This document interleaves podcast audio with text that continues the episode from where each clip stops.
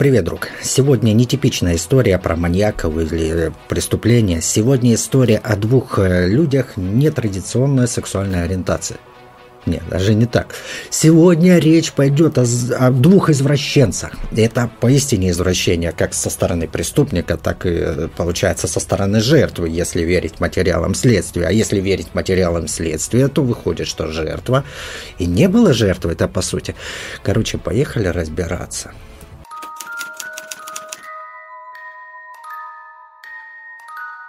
Самого момента задержания Армин Майвес, родившийся 1 декабря 1961 года в городе Эссене, это, по-моему, Германия, начал говорить, что его друг, жопошник, которого он сожрал, сам хотел быть съеденным, и что, мол, он сам обратился к нему, то есть к каннибалу, с просьбой себя сожрать.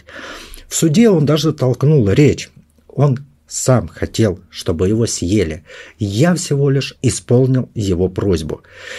Но каннибал, конечно же, в этом врал. На самом деле он выложил на одном из сайтов, где крутятся всякие извращенцы, объявление, в котором сообщал, что разыскивает хорошо сложенного человека, согласного стать жертвой каннибализма. И на призыв откликнулось более 400 человек. И среди них вот наиболее настойчивым, наиболее убедительным в желании быть съеденным оказался 42-летний программист компании Siemens, и звали его Брент Юрген Брандерс. В течение двух недель людоед и жертва общались друг с другом по интернету. И 10 марта 2001 года Брандес приехал из Берлина в дом Майвеса в Ротенбурге. Ротенбург – это город такой, Ротенбург, где и состоялось вот это пиршество двух, получается, каннибал и жертва жрали одного жертву. Ну, короче, после небольшой беседы вот этот э, Бранденс – опять же, это по словам э, вот этого каннибала.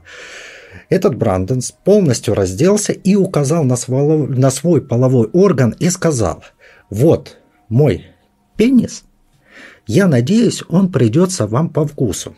После чего каннибал с разрешения гостя отрезал ему гениталии. И сей деликатес был поджарен с чесноком и съеден обоими этими извращенцами. Эм, не знаю, как они его там ели, может, на пятаки порубили, нанизывали, там, может, друг друга кормили. Ну, короче, блядь, словом как бы трудно найти. Вообще большой вопрос, зачем отрезать самое дорогое, если не знаешь, будет оно вкусное или нет. Я понимаю, что для гея это не самое важное, есть у него еще и дупло. Но все же, почему, например, не отрезать какую-то филейную часть, а сразу отрезать то, что может быть еще пригодится. Но я бы хотел, чтобы ты, мой друг, обратил внимание на вот какую деталь. Э, в течение двух недель эти два выродка общались. То есть они были ну, довольно-таки хорошо знакомы, хоть и не с глазу на глаз, но через интернет они были хорошо знакомы. И есть еще кое-что важное. Это очень важно, на мой взгляд. Это то, что в момент отделения хера от тела программист находился под воздействием веществ, которые притупляют сознание.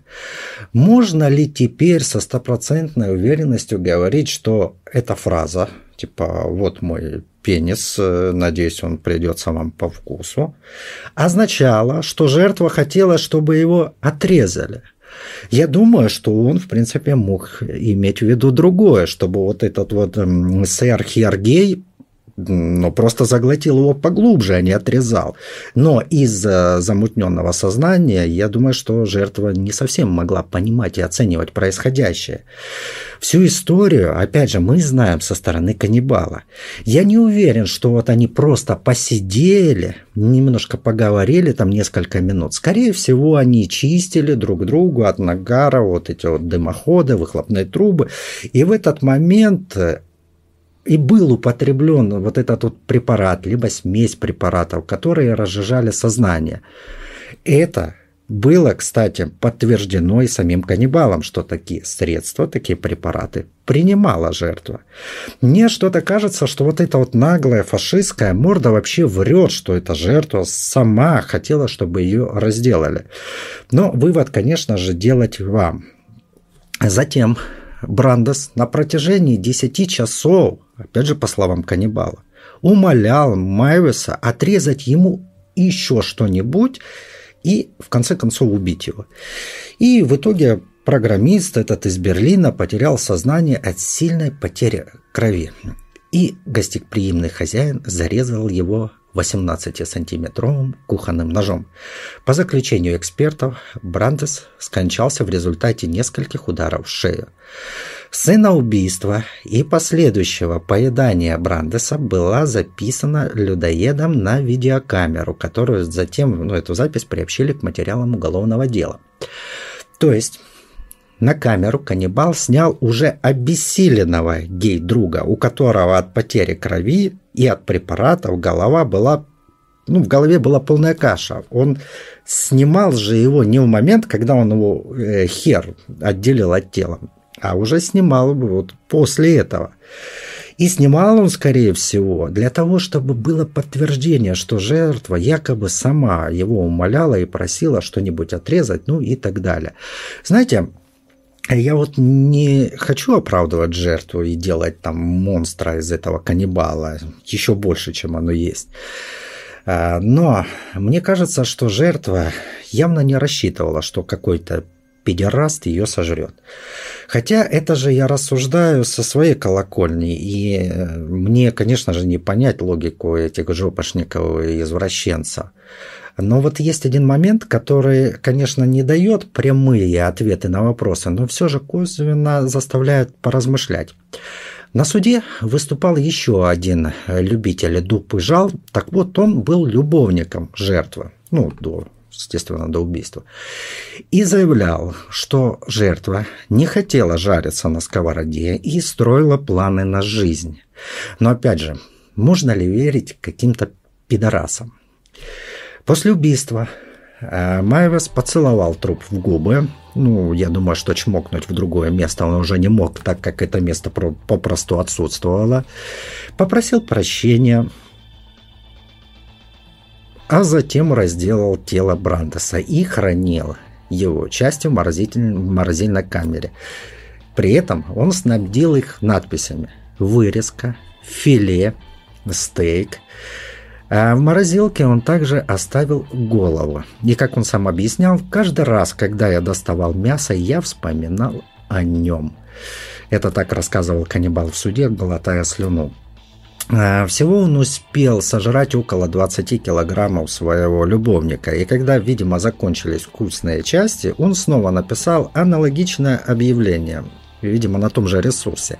И на это объявление наткнулся студент из Австралии, который настучал донос гестапо. И пришедшая в дом Майвеса полиция, следователи увидели клетку. Они увидели клетку. То есть, если все было да, добровольно, по согласию, то зачем тогда клетка?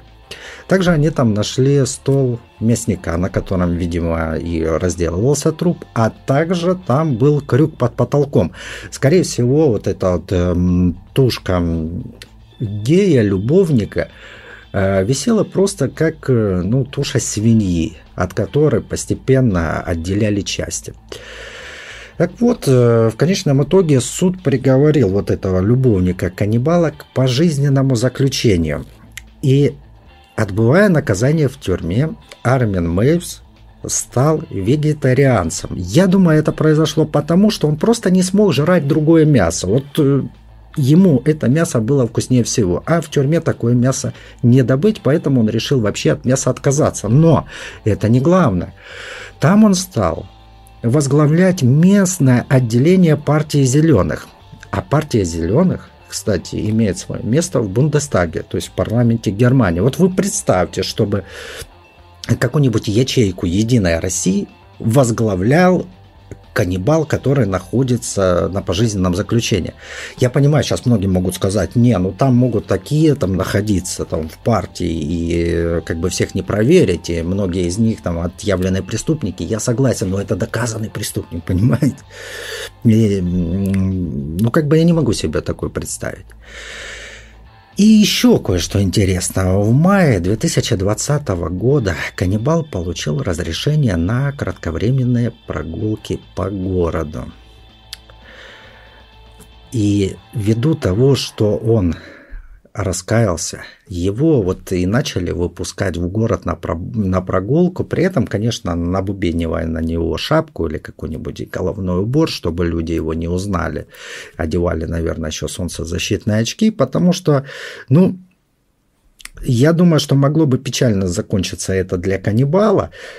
И опять же, вот э, по примеру нашей страны, да, я не представляю, как по жизни каннибал, мог бы быть отпущен на улицу, да, просто гулять по городу, даже под присмотром полиции либо сотрудников уголовно-исполнительной системы. Ну, другие нравы, другие правила, другие устои. Европа. У меня на этом все. Пока.